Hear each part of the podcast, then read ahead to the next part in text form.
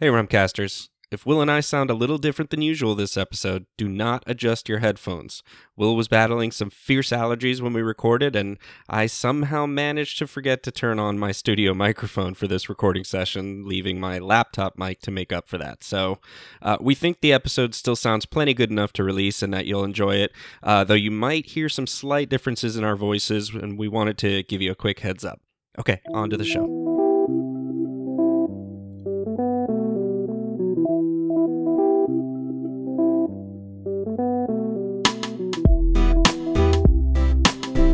Hey there, Rumcasters! We're back with another installment of the Rumcast, the podcast that talks exclusively about all things rum-related with the people who love and shape it. My name is John Gullah, and with me to talk rum, as always, is Will Hookinga. We've got a great episode for you today with Mai Tai expert Kevin Crossman, but before we get to that interview, Will, tell me what's in your glass lately. What's in my glass right now is a freshly drained Mai Tai, which I'll talk about during the interview. We just wrapped up the interview with Kevin Crossman. It was great. We talked all things Mai Tais, but I wanted to share a little laugh that I had, partially at your expense. I haven't told you about this yet, but I was waiting for you to refer to this podcast as a program during the intro, and you didn't. So, you kind of didn't set me up properly. But, avid listeners will know I've been picking at you a bit at this for referring to the show as a program, which I find to be very old-fashioned sounding. But I was sitting on my couch watching something the other night. I don't remember what it was, but those Progressive insurance commercials that are on right now with the guy who helps homeowners who are turning into their parents, like, not sound like their parents, that. What I'm talking about? Yes.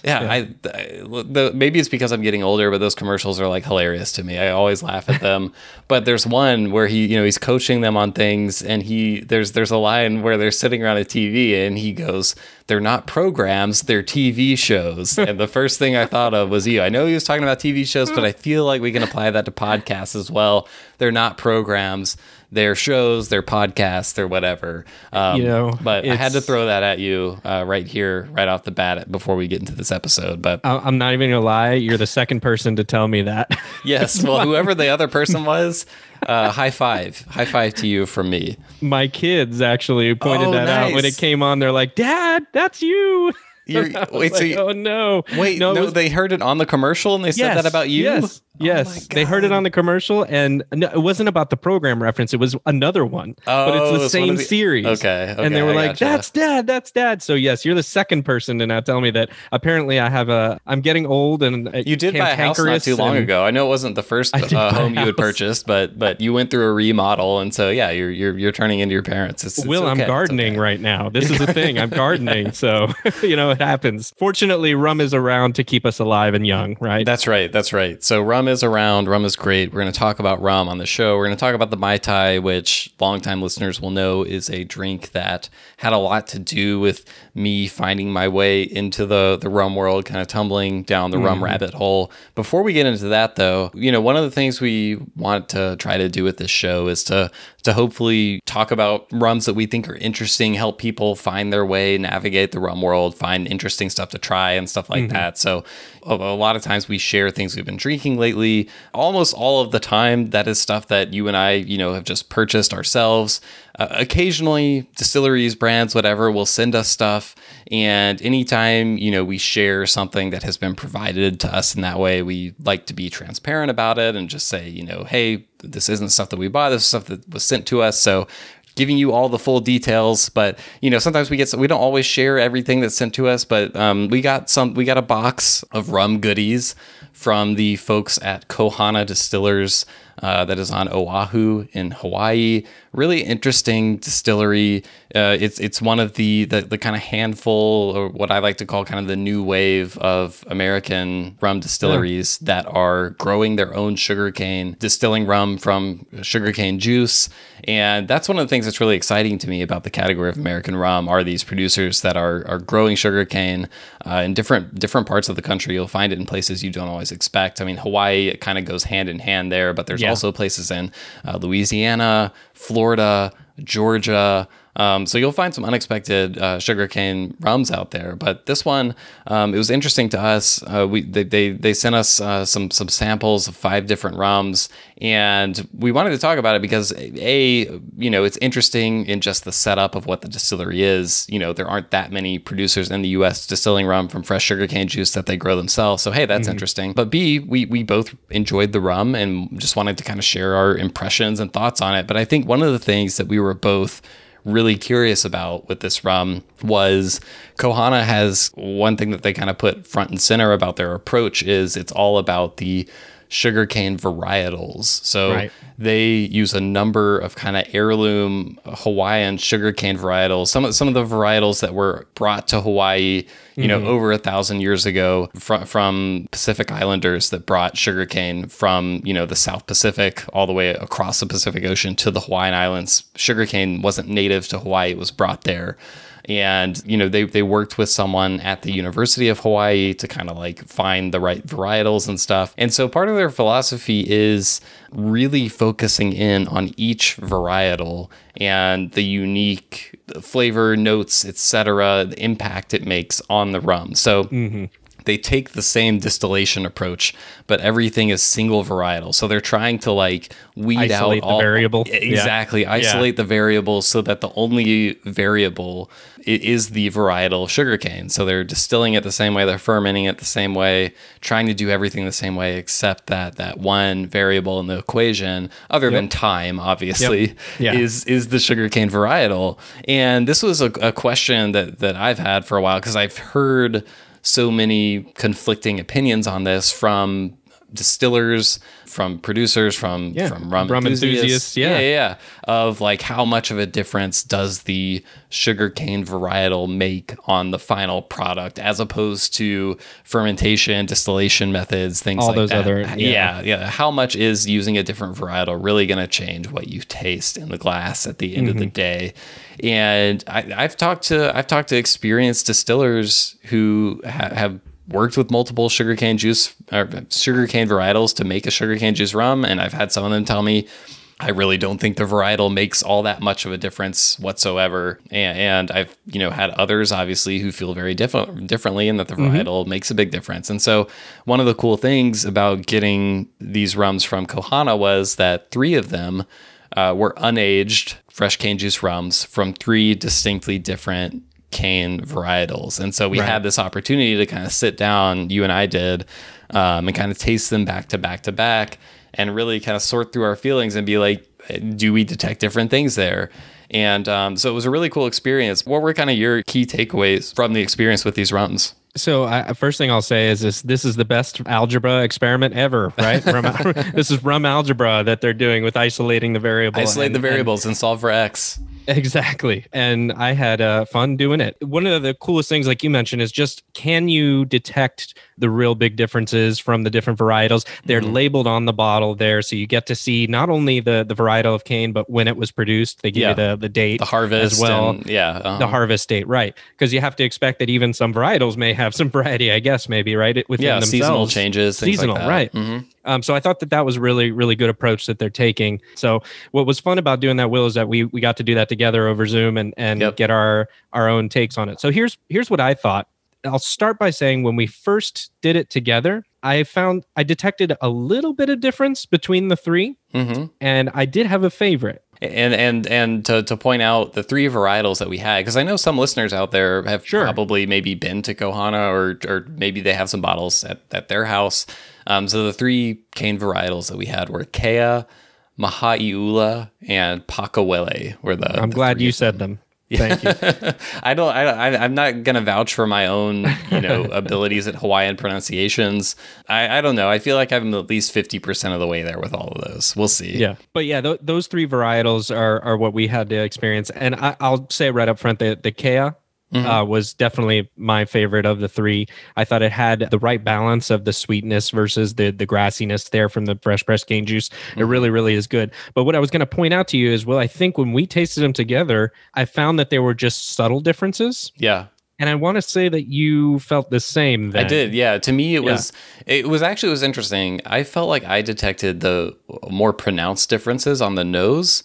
particularly with the Pakawele. That one for me had this like salty cured meat kind of note to it that was just like turned up to 11 on that one on the nose, as opposed to the other ones. It was much more dialed back. But and the other interesting thing is you got a lot of that like briny, pungent punchiness on the nose from all three of them. Mm-hmm. And I found on the palate there was much tamer than I expected based on the nose. You know, a little bit of grass, but really a lot more of that just kind of nice sweetness, like a little bit of bubble gum from them, fresh tasting, but not as much of those like aggressive kind of pungent, funkier notes that I got on the nose. But I would agree with you that I felt like the differences were subtle, particularly for me between the Kea and the Mahaiula varietals felt pretty close.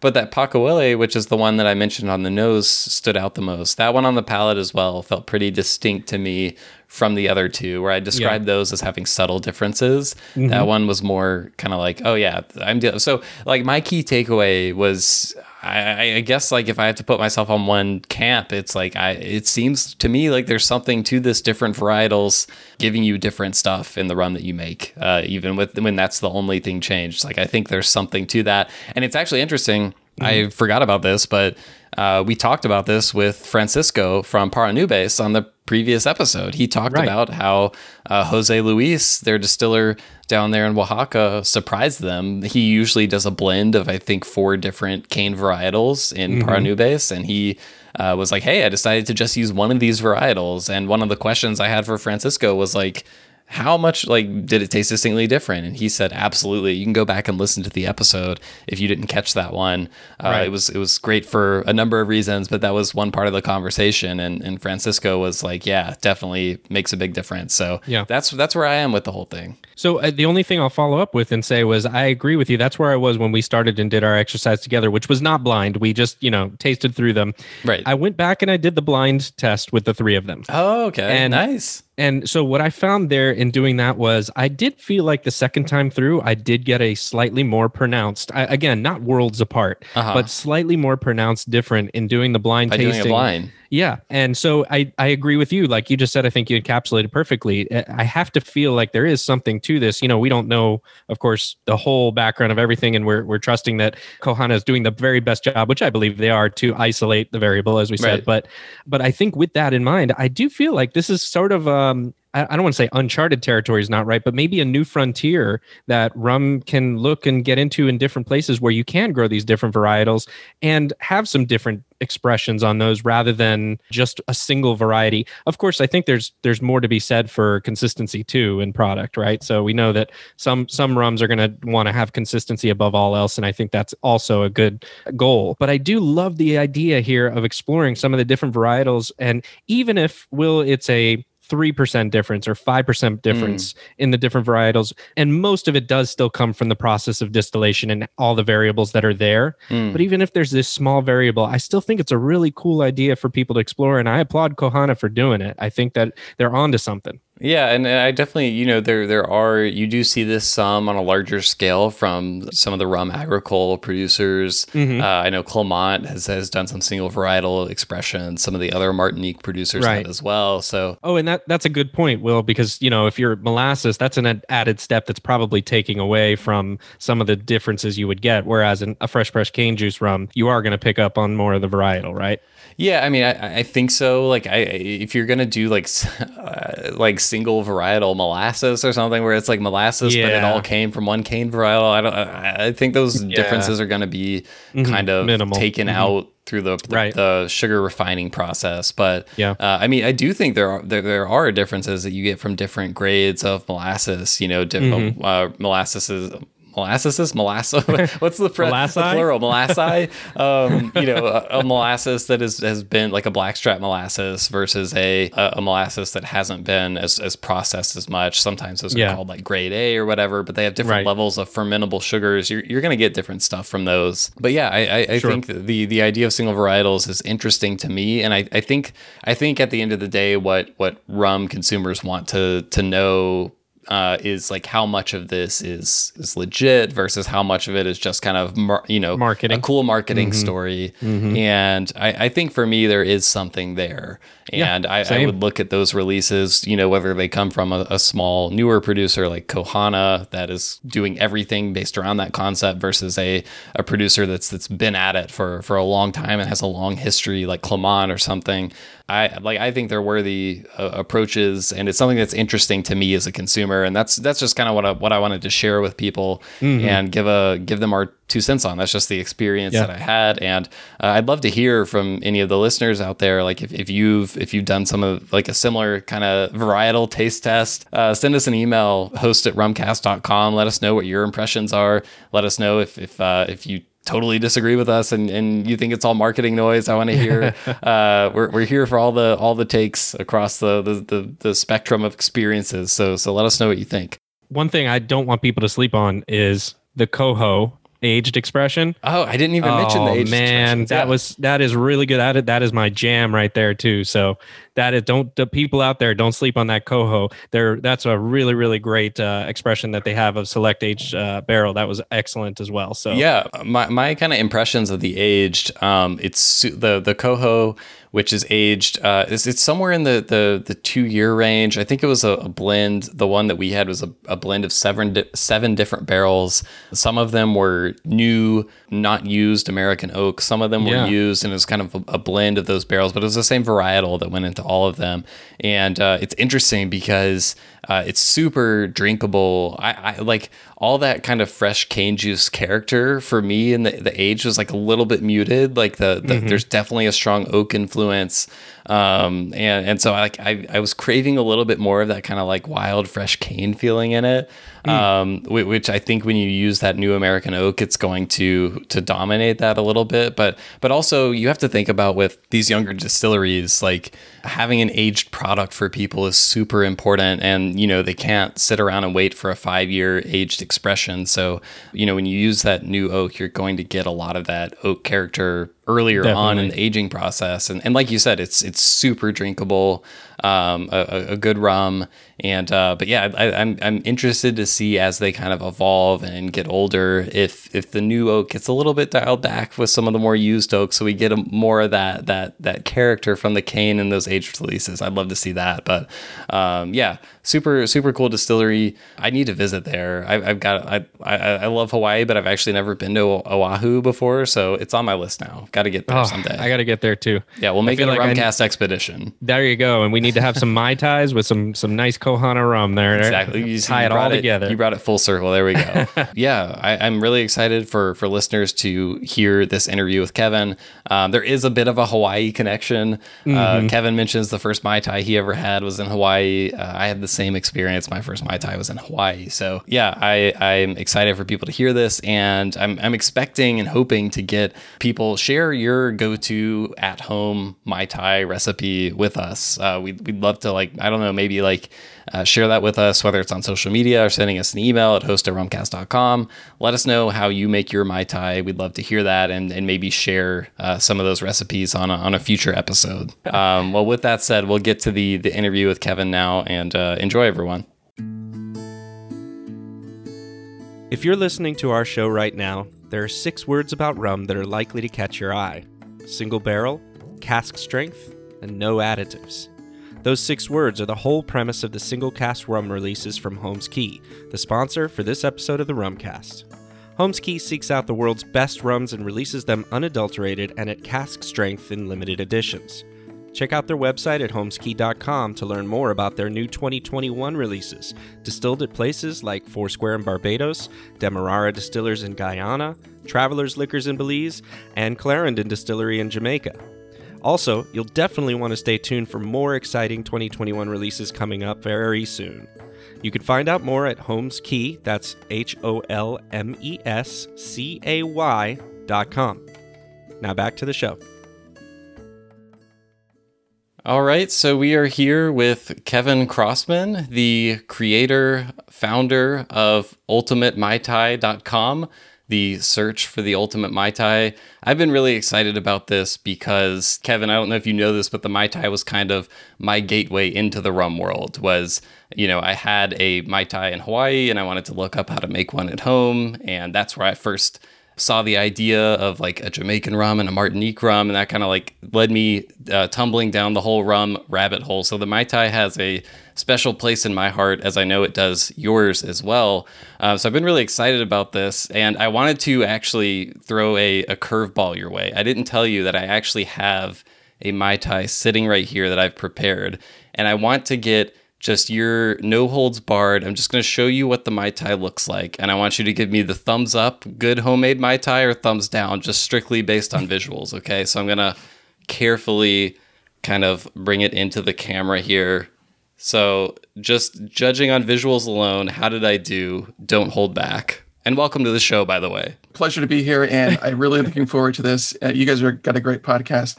Now, in terms of your Mai Tai, you've got a good double old-fashioned glass. Looks like it's got a lot of crushed ice in it, topped with the spent lime shell of the lime and a straw. That's right. No mint. I know. Now, some purists will say that the mint is essential. My opinion is that if you're at a high-quality cocktail bar, tiki bar, someplace like that, that those kinds of garnishes are really important. But if you're making it at home, if you don't have mint, it's not the end of the world and you should not feel bad about it. Okay. But, you know, that makes me, that's like a huge wave of relief because I rarely have mint at that. Like, I love the mint garnish on the Mai Tai and I agree that it sends it to a whole nother level. But like, I rarely have it at home. And so I always feel like a little sheepish sitting over here. Like, I do the spent lime shell and like, I make sure to have a proper amount of crushed ice in there. But, you know, there's always a little bit of guilt not having the mint. So I feel a little bit validated now that I got the thumbs up from Ultimate Mai Tai, so I'm feeling good on that. Fresh lime juice is 1,000 times more important than mint in any cocktail, maybe except a mojito, maybe. But certainly for Mai Tai, the fresh lime is always going to be a better choice. Well, you'll never find non-fresh lime juice in my Mai Tai, so you don't have to worry about me on that front. I totally agree. So just to kind of jump in and get started, as I said, you have the website UltimateMaiTai.com. I'm curious to know, like, what about the Mai Tai specifically, maybe over other cocktails, kind of grabbed your attention so much that you decided to go all in and do an entire website, kind of trying to document the process of hunting down the best Mai Tai. And also your website is more than that. I'd encourage people to go check it out. Like, you've got some great pages on the history of the Mai Tai. You got some great interviews and stuff from over the years. So because you started it, if I'm correct, all the way back in 1998. So give us like the backstory of, you know, what made you kind of dive in and fully pursue the Mai Tai to this degree. Yeah, it's a long story a little bit, but it's interesting. You know, back in the 90s, people were creating websites for all kinds of crazy things. And I had a few.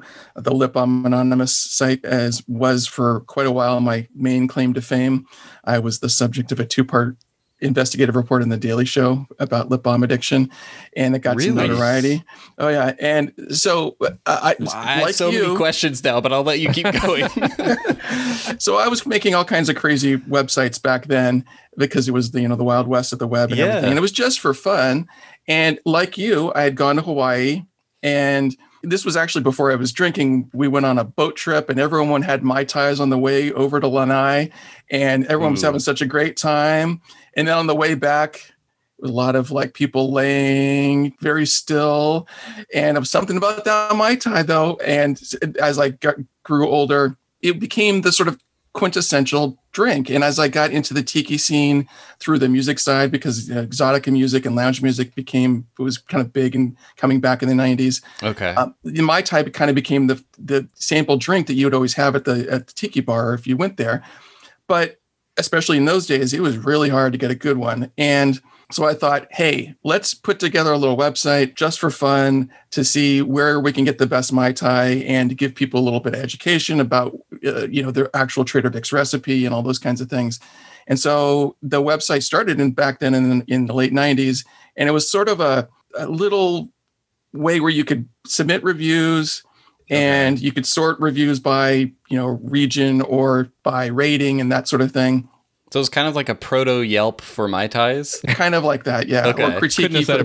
Critique fans. Okay. Critique would be more familiar. Mm-hmm. But it was very low tech in the way it was put together, and I'm not a programmer, and so and then I started having kids and had some other interests. I got into sort of some movie stuff in the early 2000s, and the website kind of dropped, and I was not totally into the rum and all that sort of stuff, although I'd still go to tiki bars on occasion. Okay. And then as my 50th birthday was coming up, I thought it'd be time to have a big party, and why not theme it Hawaii 5-0 for the anniversary, birthday. And I started getting back more into the tiki stuff, the rum stuff. Mm-hmm. And of course, this is about 3 or 4 years ago now. And by then, now we're in the renaissance of having all these great rums be available in the ways that they were never available in the late 90s or early 2000s, where you basically had Appleton. Yeah. And that was kind of it for like good Jamaican rum that was easy to get. And a lot of really bad rums, a lot more coconut rums and all that sort of flavored stuff that then you see now, in even places like mainstream places like Bevmo and Total Wine. So I decided to get back into it, and I started it with an Instagram account. And with the idea that if I want to get serious about this, let's see if I can do a post a day, sort of as a mini blog diary type of thing about what I'm doing. Hey, I just bought this new rum. Let's give it a tasting review or whatever. Mm-hmm. Or I'm going to this tiki bar for the first time in 5 years, or a new tiki bar that I've never been to, and doing reviews. And so when I started that a few years ago, I challenged myself to do it every day, and it was pretty consistent. And then everyone kept telling me, you got to have a blog so that, when media comes calling or whatever, it's a lot easier to point to a blog or something like that. And plus, as a way to house all this information that I've been collecting in my reviews and other experiences on Instagram. And honestly, it's a really great way to interact with people on social media and in Facebook, because when they say, hey, I'm going to Palm Springs, what are the places I should hit? Well, I can copy my URL from my Palm Springs travel review, and it goes right there. And then it's a good review for that. So that's how the website's been going the last year and a half or so. And again, a lot of collective stuff, not just on Mai Tai specifically, but also tiki stuff and rum stuff as well. Yeah. And I was just going to say, it's a really kind of well-organized website. So I love that you decided to take that extra step. It's funny because you're talking about kind of the Wild West era of, late 90s websites. And it just brings me back to... I'm having nostalgia now for the days of my youth. I was probably in middle school around that time, and so my friends and I were making websites on like Angel Fire and GeoCities and stuff like that. Was the original on one of those services, or what did that look like? I'm just curious now. Well, the original Lip Balm Anonymous was on members.aol.com. Oh, wow. /. So that was like 95. But so this was a proper website by the time it actually launched. But it's so much easier now with all this blog software and WordPress, and because I'm still doing blog stuff on the website as well. So if you want to consume it either on Instagram or on the website.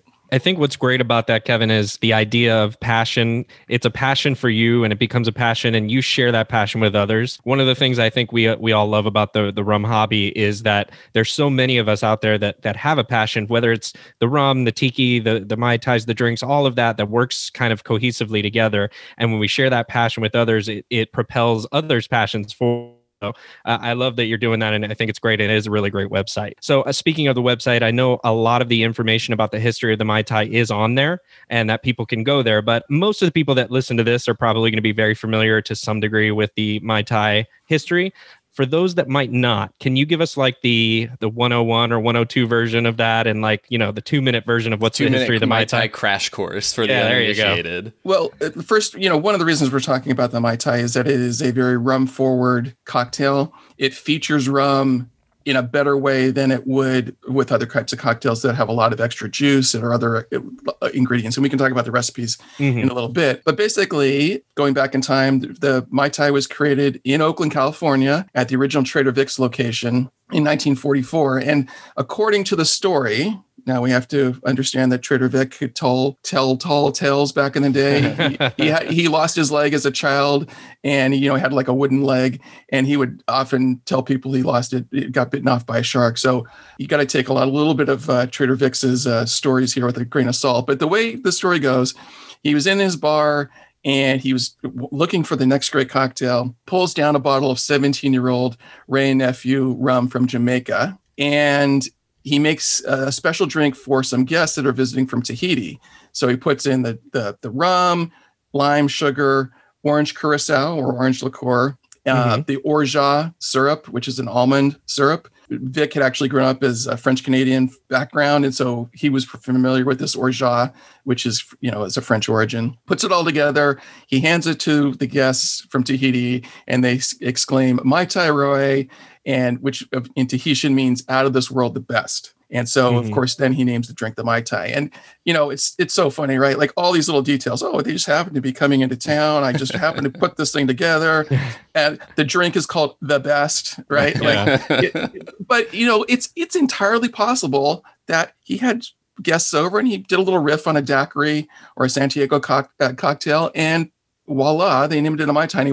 Vic was not stupid. Hey, that's a pretty good name for a cocktail, and let's keep this on the menu. Right. Now, if you ask Trader Vic's corporate these days, they'll say that the Mai Tai became an immediate hit after it was debuted in 1944, but it's honestly not the truth. It's buried in the menu on their Seattle location in the late 40s and early 50s. And really where the Mai Tai became the world famous Mai Tai is that Vic contracted with Matson, with the steamship lines, and they also ran some hotels like the Royal Hawaiian in Hawaii. And he provided food and cocktails to their hotel properties. And out of all these drinks that he put on the menu in the early 50s in Hawaii, the Mai Tai became the breakout hit, maybe because of the name, maybe because of the way it tasted. And it basically became super world famous because of its existence in Hawaii, and then sort of came back to the States. Was it still kind of true to the original recipe at that point? Or had it kind of, had like pineapple juice entered the chat at that point? It's a little difficult to tell based on the stuff I've gathered on that.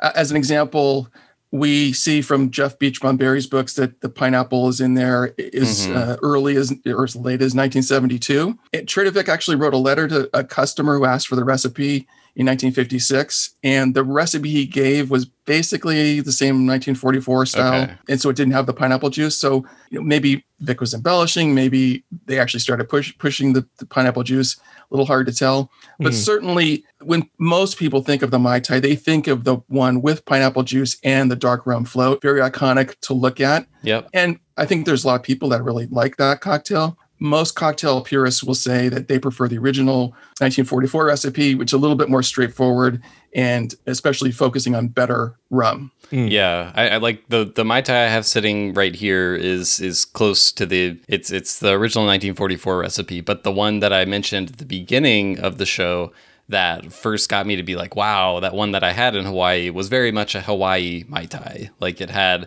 pineapple juice. It definitely had the dark rum float, but it wasn't like one of the doused in grenadine, versions of the Mai Tai. So it was a respectable Hawaii Mai Tai, Absolutely. Respectable Hawaii Mai Tai is not bad at all. Yeah. When they're putting lots of orange juice and lemon juice and passion fruit syrup and all that grenadine, that's where it really gets devolved. Bringing it back to you a little bit, Kevin, you referenced your first Mai Tai experience, but I wanted to know, was that a straight up Mai Tai, like original recipe when you first had it, or was it a different version of the Mai Tai? And how was that experience a little bit, and how did that translate moving forward for you? Yeah, and that would have been a great question for me back in 97. Some of those details might be a little bit less hazy right now. This is 1,000 Mai Tais or so ago. But my recollection, Trader Vic, and give us a story. Well, my recollection, I think, is probably how this kind of went down was that, I had those Mai Tais in Hawaii. I'm like, okay, these are all right. And then again, I started getting into the tiki thing. And so I wanted to go to visit some tiki bars. And we're blessed that still Trader Vic's, even the 90s and into today, has a great location in Emeryville, which is right up the freeway from us. And I must have had the Mai Tai there and thought, wow, this is a really good cocktail. And because it was coming from Trader Vic's, it was really good, even back then. And so I think that that's where it kind of started with all of this. Well, let's see if we can find some, you know, other good Mai Tais. It was because I had a really good one at Trader Vic's. Right. And it was the Trader Vic's recipe at that point, was it still like the original one, or was it like, I think I recall reading something on your site about being able to order it at Trader Vic's and say you want it the old way or something like that. So did they have like kind of multiple versions? Yeah. So let's talk about the components of Mai Tai, because it actually... Yeah, definitely. We should talk about that. Some people are probably listening. I'm like, what? I still don't know what's in a Mai Tai. So the 1944 recipe is an ounce of lime juice, half an ounce of the orange curacao, half an ounce of orgeat, a 1/4 ounce of rock candy syrup, demerara syrup, rich simple syrup, something like that, along with 2 ounces of an aged rum. And we can talk about, you know, what type of rum there. Mm-hmm. So that's your sort of 5 ingredient of a Mai Tai, shaken with crushed ice. Dump the ice into an old-fashioned glass with the mint and the spent lime shell to make like a little island, a palm tree type thing. And the way that Trader Vic's sort of started doing stuff, and I'm not sure exactly when this started, but certainly was employed back then, was that in a high-volume restaurant, they can save a step by combining the orgeat and the curacao and the rock candy syrup into a concentrated Mai Tai mix that at the time was only available for quote unquote industrial use. Okay. So they would have it in their restaurants, and there was, you know, chain, and still is a chain of restaurants. And in theory, they could sell it to other people as well. So the idea was that you can combine 3/4 ounce of this super rich concentrate along with the lime juice and the rum, and then you can make your Mai Tai faster. And so if you ordered a Mai Tai back then, that's what you would get. But if you... in the 90s, if you asked for an old way or scratch Mai Tai, they would actually make all the ingredients. Good news is, because again, even though Trader Vic's influenced a lot of this craft cocktail stuff with all these great recipes of the decades in the past, they're also following the trends of craft cocktails these days. And so if you go to the Emeryville Trader Vic's and you order a Mai Tai, you will get a scratch 1944 Mai Tai. Okay. By default, under most circumstances, unless they're doing some sort of event or something where they have to do a lot of high volume stuff. They've gone back to their roots. Yeah. You touched a little bit on 2 ounces of aged rum. And I think what the story, you know, that I remember hearing is, you know, the legendary 17-year-old Wray and Nephew rum, as well as an aged Martinique rum being the original components of the Mai Tai. And I might be getting that wrong, so feel free to correct me if I am. But so what is kind of the journey of the rum portion of the equation? Like, I know it started with that. Obviously, the 17-year-old Wray and Nephew didn't stay around forever. That changed and evolved over the years. But I think for most people listening, you know, they maybe have a book like Smuggler's Cove that points out, you know, Jamaica, Martinique as kind of being the go-to combination. How do you see that, and what was kind of the evolution of that like?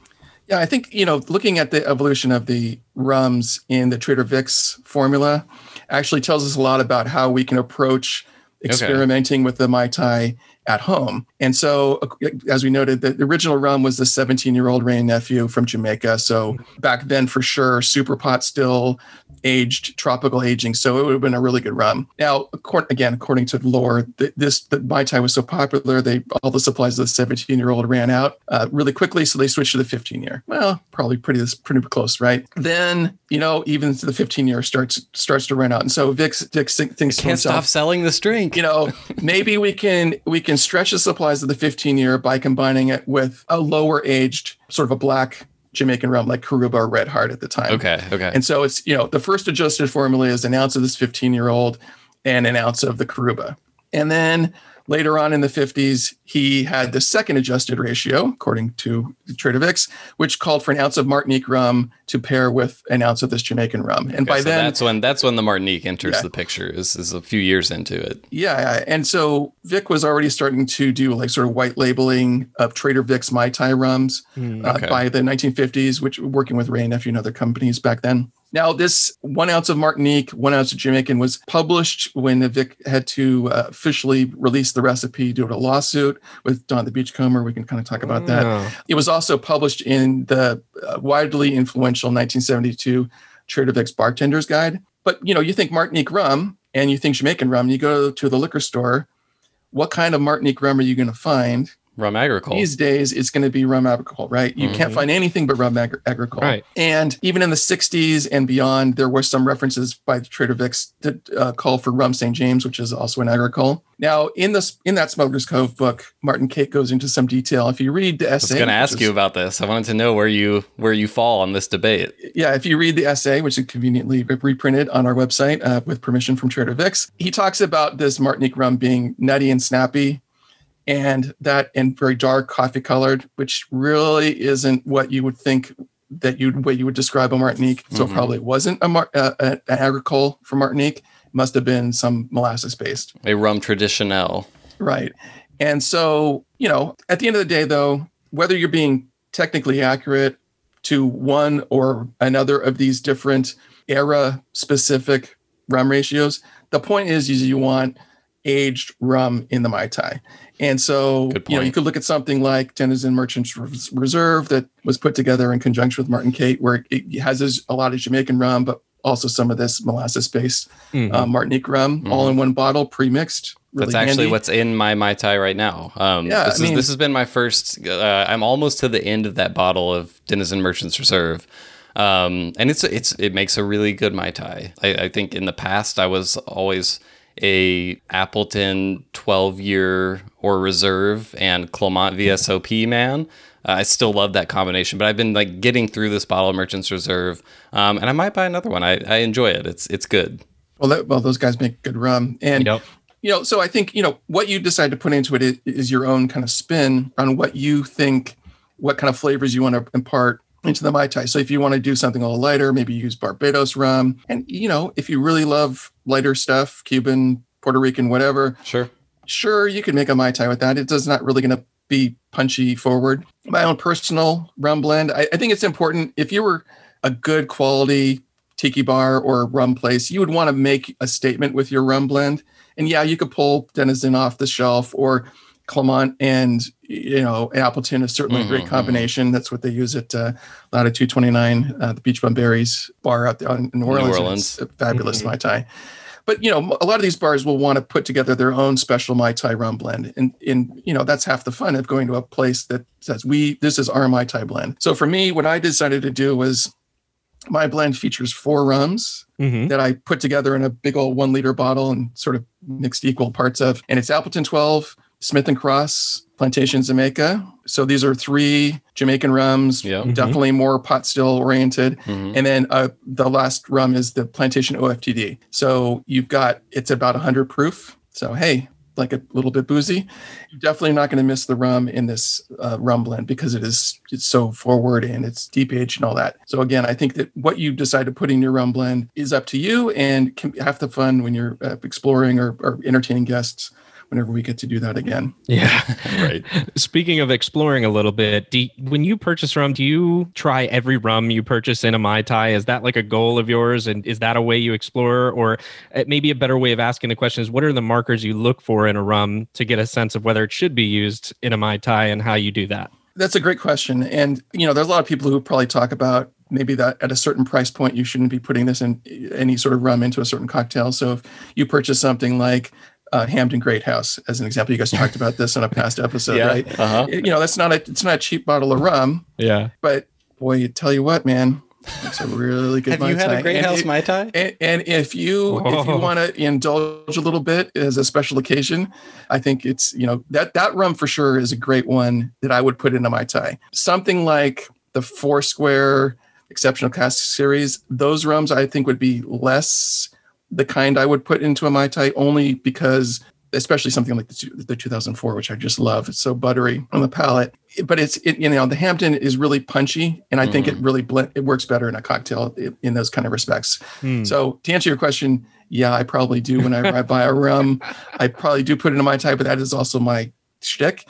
So if you decide that you don't want to, it's fine by me as well. So if you take something like Great House, which, John, do you recall what the proof is or the ABV? I feel like it's around 59 or maybe over 60.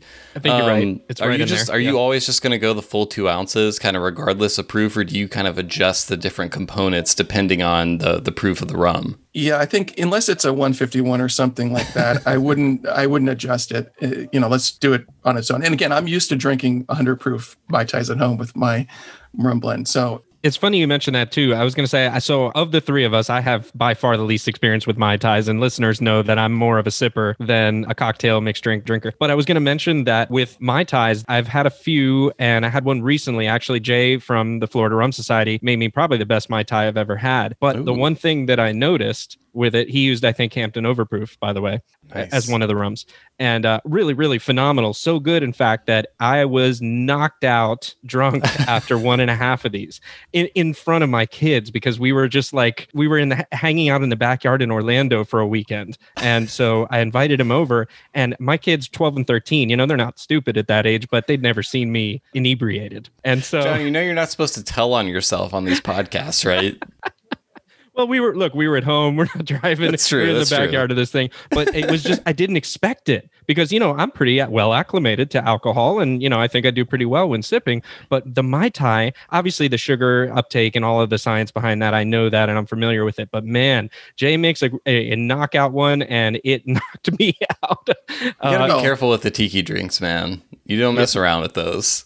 If he's including that overproof in there, yeah, probably high ABV on that cocktail. So if you had more than one, it might have been a problem. Yeah, it was a problem. And you know, a good problem. Knowing Jay, he might have given you a little extra. You know what I mean?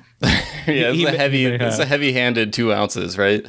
It was a great day, though. Yeah, it's funny because I saw someone post on the Rum subreddit. They made themselves a Mai Tai, and they had some clever name for it. But it was basically, the gist was like, let's make like the you know, the most bougie, expensive Mai Tai I could make possibly. And so they used while remaining faithful to the aged Jamaican plus aged Martinique.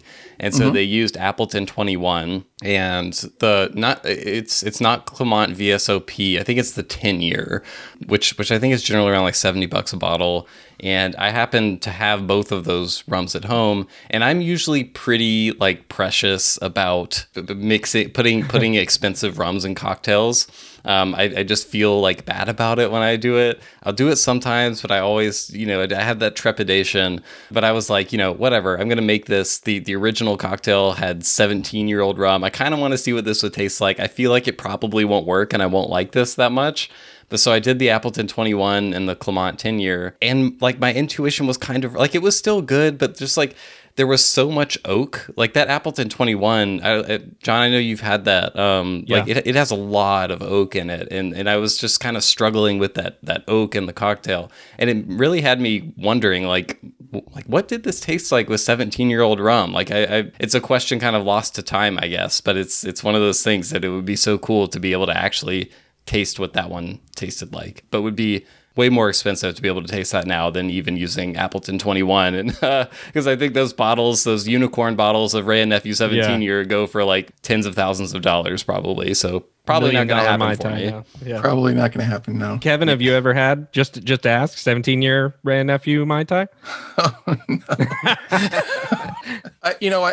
Plantation did a 17-year rum last year or the year before, one of those. Was that the Stephen Remsburg one? Yeah, and I at Oakland Tiki Bar, the Con Tiki, they have a rum expedition. So if you drink 100 rums, you get your name on the wall and you get to try all these different rums. Oh, nice! Did they give you more than one night for that, or no? Yeah. they don't have a time limit. Some of these bars, you know, you have to do it all in a year, and that's crazy, especially if you miss by like a couple. Wow. Yeah. But anyway, so when I completed that a couple of years ago, I told everyone, this is the night I'm going to finish. And I talked to the guys at the bar, and they put some drinks on the menu specials for that night only. Oh, that's cool. And Michael Goldman from Plantation brought a bottle of that Plantation rum, and man, it was pretty good. Really, really good.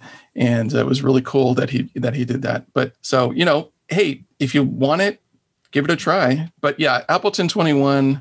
See, that's the kind of rum that I probably would be less likely to put into a Mai Tai compared to something like the Hamden Great House, which, again, I think it's the funkiness. So that funkiness combined with all the other ingredients really tempers down a little bit, and you can taste the flavor without all those esters hitting you in the face. Yeah, for me, I need something like orgeat is such a powerful taste, I think. And so I need something that's going to like compete with that well. And I feel like that a funky Jamaican as opposed to a really long aged oakier kind of rum is more in my wheelhouse. So, but yeah, it was a fun experiment to try. And by the way, I wanted to circle back. You know, you talked about your rum blend. How long did it take you to arrive at kind of deciding on that as your house blend? And do you still try other things? Or are you like, no, I'm good. Like this is it for me. Well, it's interesting you ask it in that way, actually. So I had a previous blend with 4 different rums, and I switched out the El Dorado, and I had a Kloa Dark, and I went for some things that were a little bit more Jamaican-oriented. And okay, you know, Kloa Dark is it's pretty sweet. Yes, well, and the El Dorado 12 is sweetened too. Yes, so I wanted something that was drier, which is why I went for these plantation rums that have no added sugar and also to be more Jamaican oriented. And, you know, I've been, tasting other combinations or whatever, and that's fine. And I'll be honest with you, without getting too political on the show here, I have been some concerned about some of the practices that Plantation has been doing with respect to the GIs for Jamaica and Barbados. So I'm not sure I'm in a full-throated endorsement situation with those guys. Although again, I find that Jamaica, even with the continental aging, I think it's just a fabulous rum for $23 or whatever it is. 100% pot stilled, some funkiness, but not too much. I think it's great. And of course, OFTD, a Demerara style, overproof, really flavorful. I love the rums. And I honestly wanted to get a new blend to announce here because of this situation. Oh, but I cannot. You can't find anything. It? I've been putting together Hamiltons and all these different things back in there to see if I can get something that's as good as my blend, or obviously even better if it can be topped.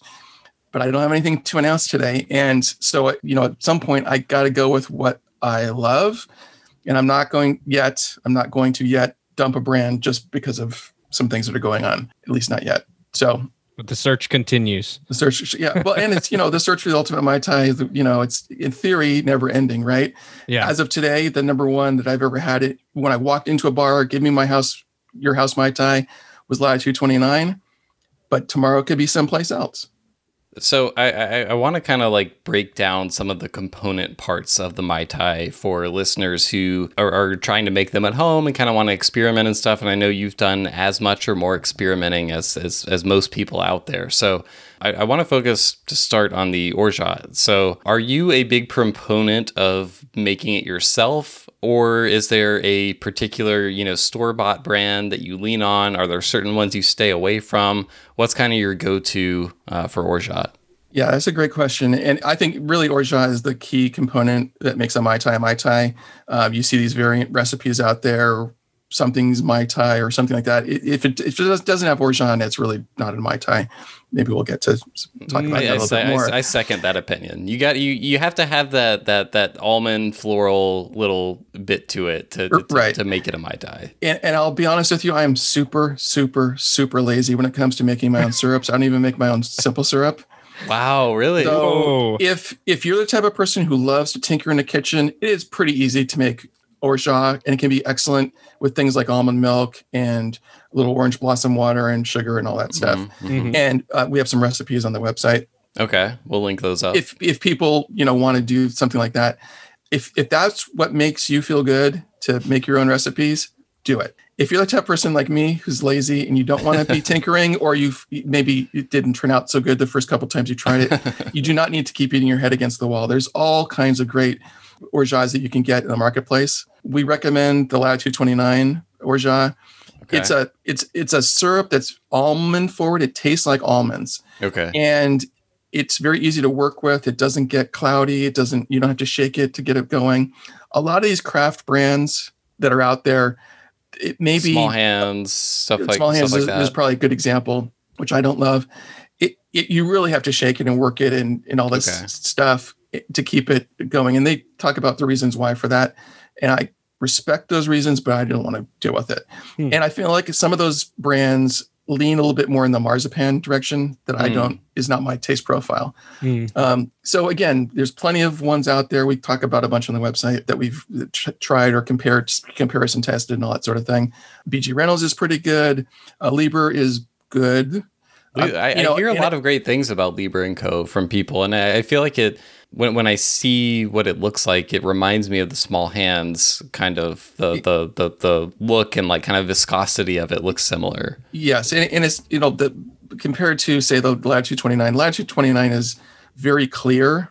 Mm-hmm. So if you're looking for if you're using white rums in your Mai Tai and you want it to look clean, it's a better rum or a better orgeat than the Lieber would be. And if worse comes to worse and you're using, the Trader Vic's orgeat that you can get a lot of places like Bevmo in these giant 1 liter bottles for $8, you're getting a lot of corn syrup and things like that in there.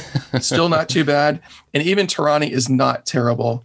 If you're trying to do something. And again, you've got limited options. Yeah. I think for me, I've done a little bit. Actually, the one that I have kind of settled on as my store-bought brand you didn't mention, is the Giffard.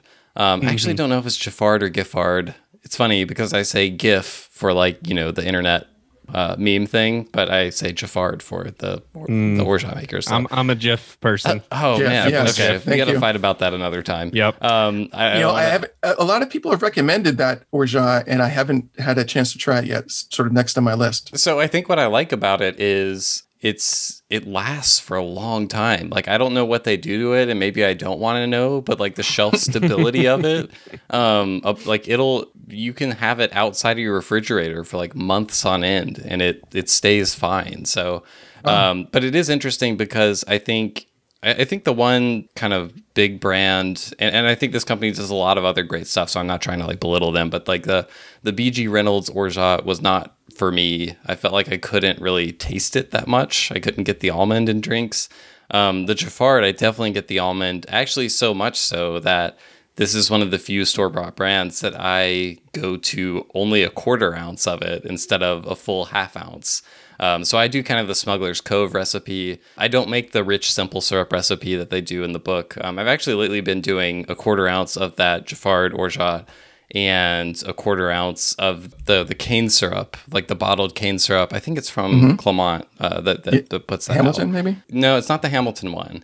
It's one of the Spearabomb. Okay, it's in the Spearabomb universe. I can't remember which brand it is, but and I'm really liking that. So I can recommend the Giffard, but yeah, just making it. I don't mind making some stuff myself, but my issue with it is the shelf life of it. If I make it myself, I know it's only going to be good for a few weeks, and I'm not crushing enough Mai Tais over here by myself to do that. So I need something that's going to last a while in my cabinet and be okay. So absolutely, that's how I land on it. So to transition, orange curacao, orange liqueur, we haven't talked about as much. I think when most people start researching across the rum universe, there's kind of two things that come up pretty consistently. One is the Pierre Ferrand dry curacao, which is very good. The other is the Clement Creole Shrub, which I've been seeing more. And that's actually what I've been using. I have a bottle of that now, so I've been kind of going through that, and I really enjoyed it in a Mai Tai. But I'm curious what your takes are in the orange curacao universe, what your go-to is, and if you have other recommendations outside of those two that I just named.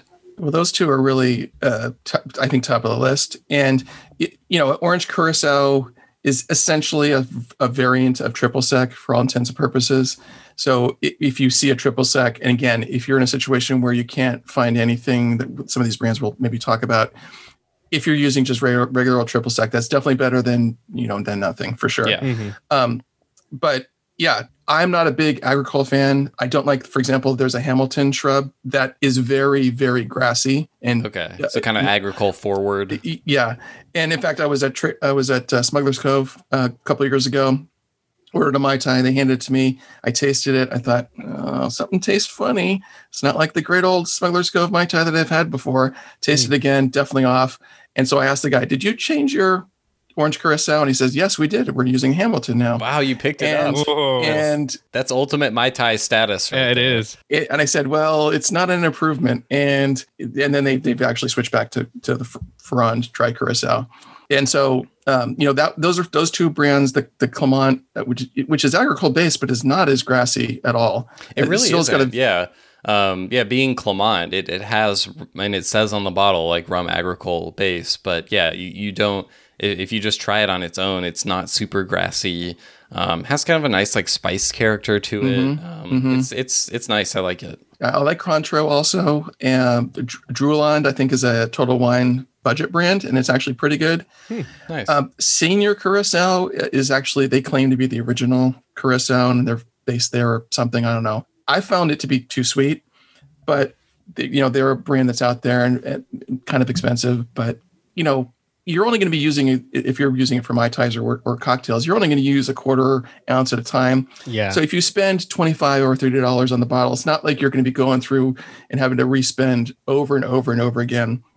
And I would always recommend going a little bit beyond into a more of a little bit of a budget or beyond the budget for some of these drinks if you want the quality to be good. Now, if you're making a big old punch for a party and people don't really care, buy the low end shelf and mix it in whatever. But any of those brands we just talked about, I think, are all high quality and really work great in a Mai Tai. Now, when you this Orgeat, this Curacao, this rum combination, do they always work together? Not necessarily. And again, that's half the fun of getting your house Mai Tai recipe. At our house, we use this rum blend, this Orgeat, this Curacao, and they work great together. Might be different from the three that you might pick. Your mileage may vary. Right. So Kevin Crossman, ultimate Mai Tai tip number 1 is don't skimp on any of the ingredients, right? Don't skimp, but also don't feel like you have to go to, a $80 bottle of rum when something like Denizen, which is $25, would be just great. But, the $25 rums are a lot different from the $10 rums. Right? Yeah. So it's a giant leap forward. Yeah. The other thing we probably should mention when we're talking about components, the original recipe that Trader Vic's put out was the, quote, juice of one lime, unquote. Right. And a lot of people are like, oh, just squeeze a lime and it's done. How big were limes back then?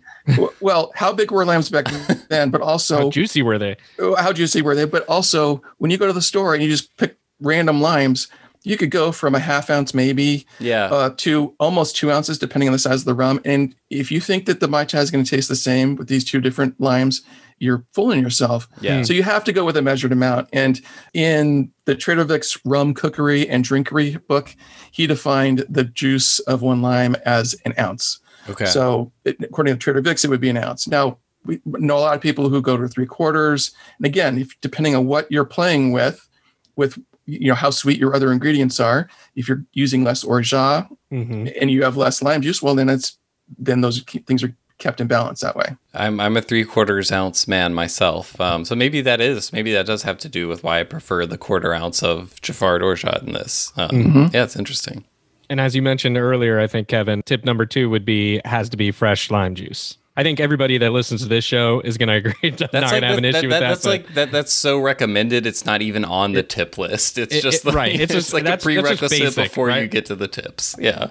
So Kevin, you mentioned a few different places already. I know nearby you that have really great Mai Tais. Latitude 29 you mentioned, and some other ones. And I know you've been searching now for the ultimate Mai Tai since at least 2017, right? Yep. Have you found it yet? And if so, can you tell all our listeners where do they go to get the best Mai Tai ever? Well, okay, so I have sort of two lists. One is the Mai Tai you get if you just go in and order their standard.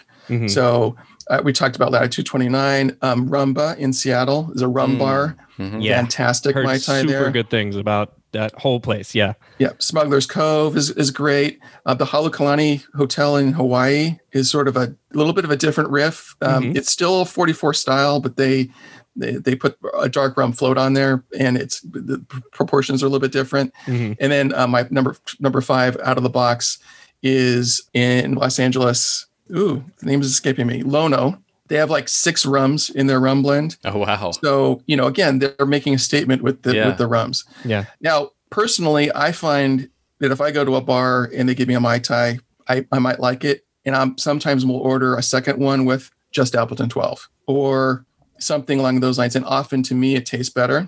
So really the best Mai Tai you're going to get is the Mai Tai you're going to get at a bar you frequent where the bartender knows your tastes and preferences. So as an example, the best Mai Tai I've ever had was at Kontiki. The bartender, Terry Six, had been there for a few years and he really knew what I liked. He knew I liked it a little extra sweet, and he was doing his going away because he was moving. So there was sort of a party for him, going away party, and asked for an Ultimate Mai Tai from him. And he remembered back when we had the special menu, he knew exactly rums to put together, a little extra orgeat, and man, that Mai Tai was fantastic. But it was made specifically to my taste palette preferences because the guy knew me and knew what I liked, right? Yeah. And so build a relationship with your bartender of choice, tip generously, and eventually you might get the perfect Mai Tai for you at your favorite watering hole. That's a really great idea. Yeah, I love that. Obviously, at a larger level than even just the Mai Tai, but it makes total sense that once the bartender, you get to know the bartender, they get to know you, you're going to get something there that's you're going to enjoy. And tip generously is a good maxim at all times, mm-hmm. but especially right now as so many bars are kind of trying to get back on their feet right now. So good, timely words of wisdom. Yeah. So, Kevin, we've talked about the Mai Tai recipe. We've talked about all the components. So, relative to all of that, how tolerant are you for variations of the Mai Tai, for the recipe? And where is the line between what should be considered someone's take on a Mai Tai versus a recipe that is like something that is just not a Mai Tai? It's different entirely. Yeah. And, I think that a lot of cocktail snobs, and I consider myself to be one, it's always a bummer when you don't get what you want, depending on where you are. And at the same point, though, you should not go into a Chili's or an Applebee's and expect to get the same kind of Mai Tai that you're going to get at a rum bar with 500 rums, right? Yeah. So you have to set your expectations accordingly. Now, if the place builds themselves as craft cocktail, if they say we've got the best cocktails, if they say that their Mai Tai is world famous, which is that's when you say your Mai Tai is world famous and it sucks, you will hear from me, and I will give you a negative review. And whereas some other places I might just not mention it or something like that, right? I mean, you're putting yourself out there that your Mai Tai is world famous, and it's you better back it up. Full of these other things. Yeah, exactly. And so I think, especially if you label the ingredients on your menu so people know what they're getting, They see pineapple, they see orange juice, they can make a choice about whether they want to have that style Mai Tai or not. Right. So I think as long as there's orgeat and rum, ideally some sort of orange liqueur, I'd be pretty tolerant if they say Mai Tai or some variant thereof, or, name of bars Mai Tai or something along those lines. As an example, I was in San Diego this past weekend, and the Bally High restaurant, they have their Mai Tai is world famous, but for the wrong reasons, because it's like literally 5 ounces of rum, a tiny splash of orgeat, tiny splash of 5 ounces of rum. Wow. Tiny splash of Triple Sec. So is it technically it's a Mai Tai, right? It's got all those little things just in the wrong proportions. Just the proportions, yeah. And those Mai Tais will kill you. And I was feeling it all day after we went there for lunch. And I took one from the team. I knew I wasn't going to like it that much, but I thought, well, I got to try it. So, it is a Mai Tai. It's just not my preferred type of Mai Tai. I have to ask real quick, being the ultimate Mai Tai guy, do you feel a pressure to always get the Mai Tai when you go into a bar that has it on the menu? I was thinking the same thing, Will. Do you ever have a trip where you don't order a Mai Tai at a tiki or a rum-focused bar?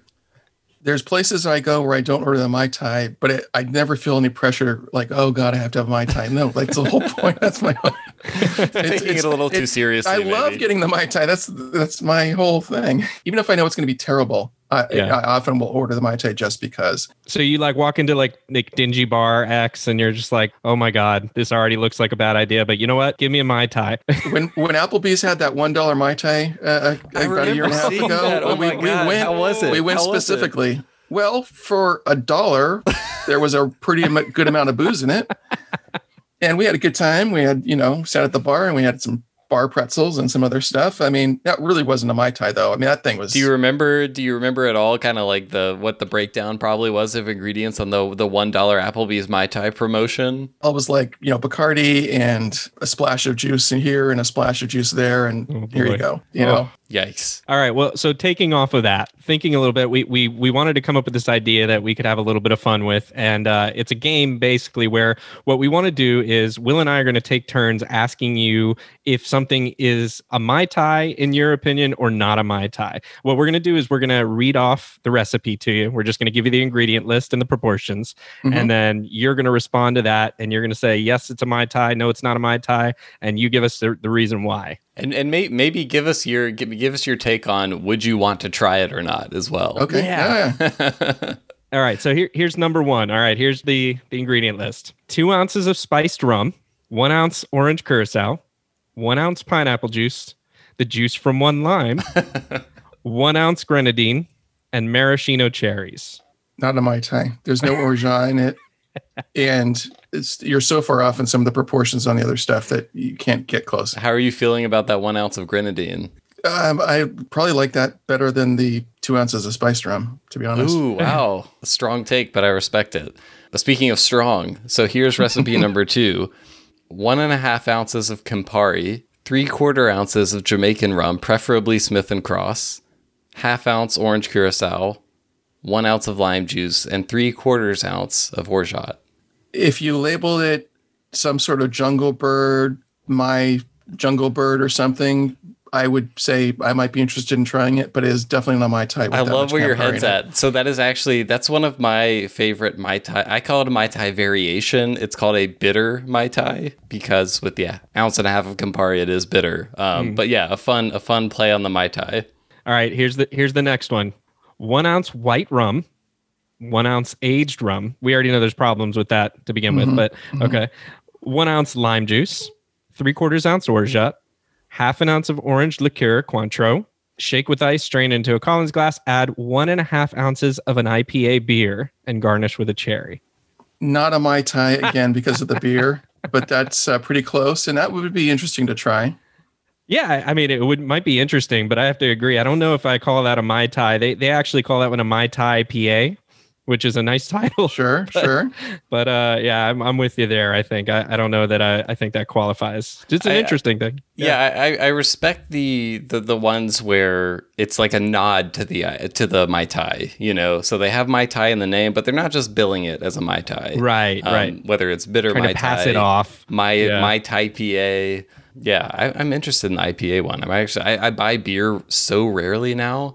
I went to a brewery yesterday and I was like, God, I never drink beer. This is what rum has like decimated my beer intake. I'm not upset about it. So, well, Kevin, this has been great. I like as I said, Mai Tais are near and dear to my heart. I hope what listeners take away from this episode, what I'm taking away from you is kind of like experimentation, while remaining somewhat in the wheelhouse of what a Mai Tai is supposed to be is kind of like what it's all about. And you know, half the fun is trying different rums, trying different proportions to find like what your ideal Mai Tai is. One thing that I'm taking away is having more of a conversation with the bartender about what kind of Mai Tai you like. I'm going to try to do that a little bit more as we are getting closer to being able to spend more time interacting face-to-face with the bar community, which I'm very much looking forward to. John and I are both halfway vaccinated, so we're getting closer every day. Can't wait. Yeah, exactly. So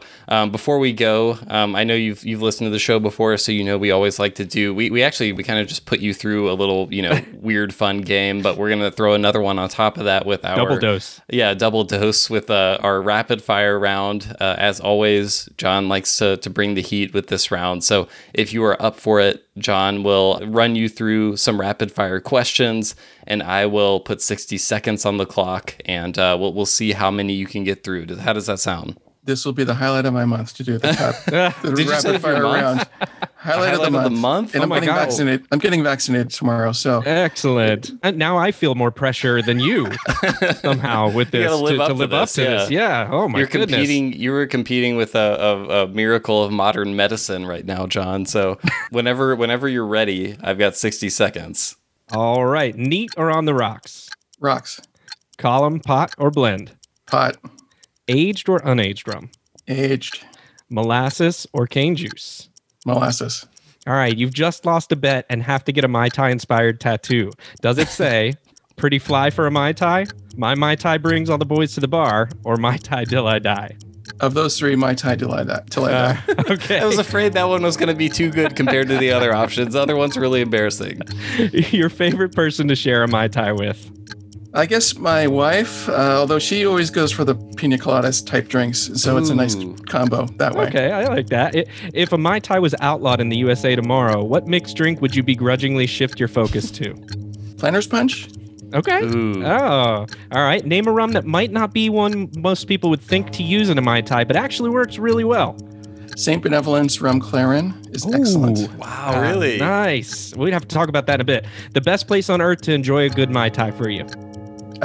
Great Tiki Bar. Trader Vic or Don the Beachcomber? Trader Vic.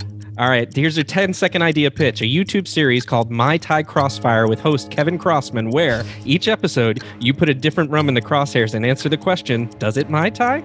Are you in or out? I'm in. All right, yes. Excellent.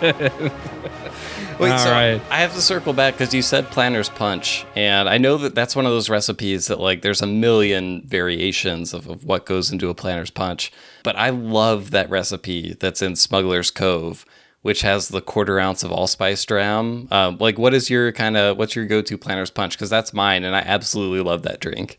Well, you didn't ask me, but the best rum comes from Jamaica, so Planter's Punch is right up my alley there. That is a usual. Wow, bonus points for recognizing a usual rapid-fire question that John did not put in there. Nice. That's awesome. Yeah. That's a pretty good recipe. I actually prefer the Remsburg Planter's Punch recipe that Jeff Beach Rumberry has in his books and stuff. It's a little bit more simple. It's basically simple syrup and lime and good drink. I think Karuba is the rum it calls for specifically. Yes. Mm-hmm. Yeah, a lot of people in Florida have been searching for that lately, I know. The Karuba's hot down here. Yeah, it's funny. I actually, Karuba is one of those rums that I never saw at all, and I've just recently been seeing it in some places here in Nashville. So I haven't tried it yet. It's one of those that, like, I'm curious to get your take. How different is it from something like Myers, for example? Like, is it a lot better than Myers? It is better. Okay. Some people say it's a lot better, and I am not one of those people. Okay, I might just have to try. I mean, it's not expensive, so I'll grab a bottle and do a little cocktail experimentation. Yeah. But Kevin, this has been great. Like I said, everyone, if you're listening, check out UltimateMaiTai.com. We'll put some links in the show notes. There's all kinds of Mai Tai adventures, Mai Tai history, and not just Mai Tai stuff. There's stuff beyond that too. So check it out. Kevin, we can find you on Instagram as well. Is that right? Ultimate Mai Tai. Yep. Ultimate Mai Tai on Instagram. So thank you so much for stopping by and enlightening us on all your Mai Tai wisdom. We appreciate it. It's been a pleasure. Thanks for having me.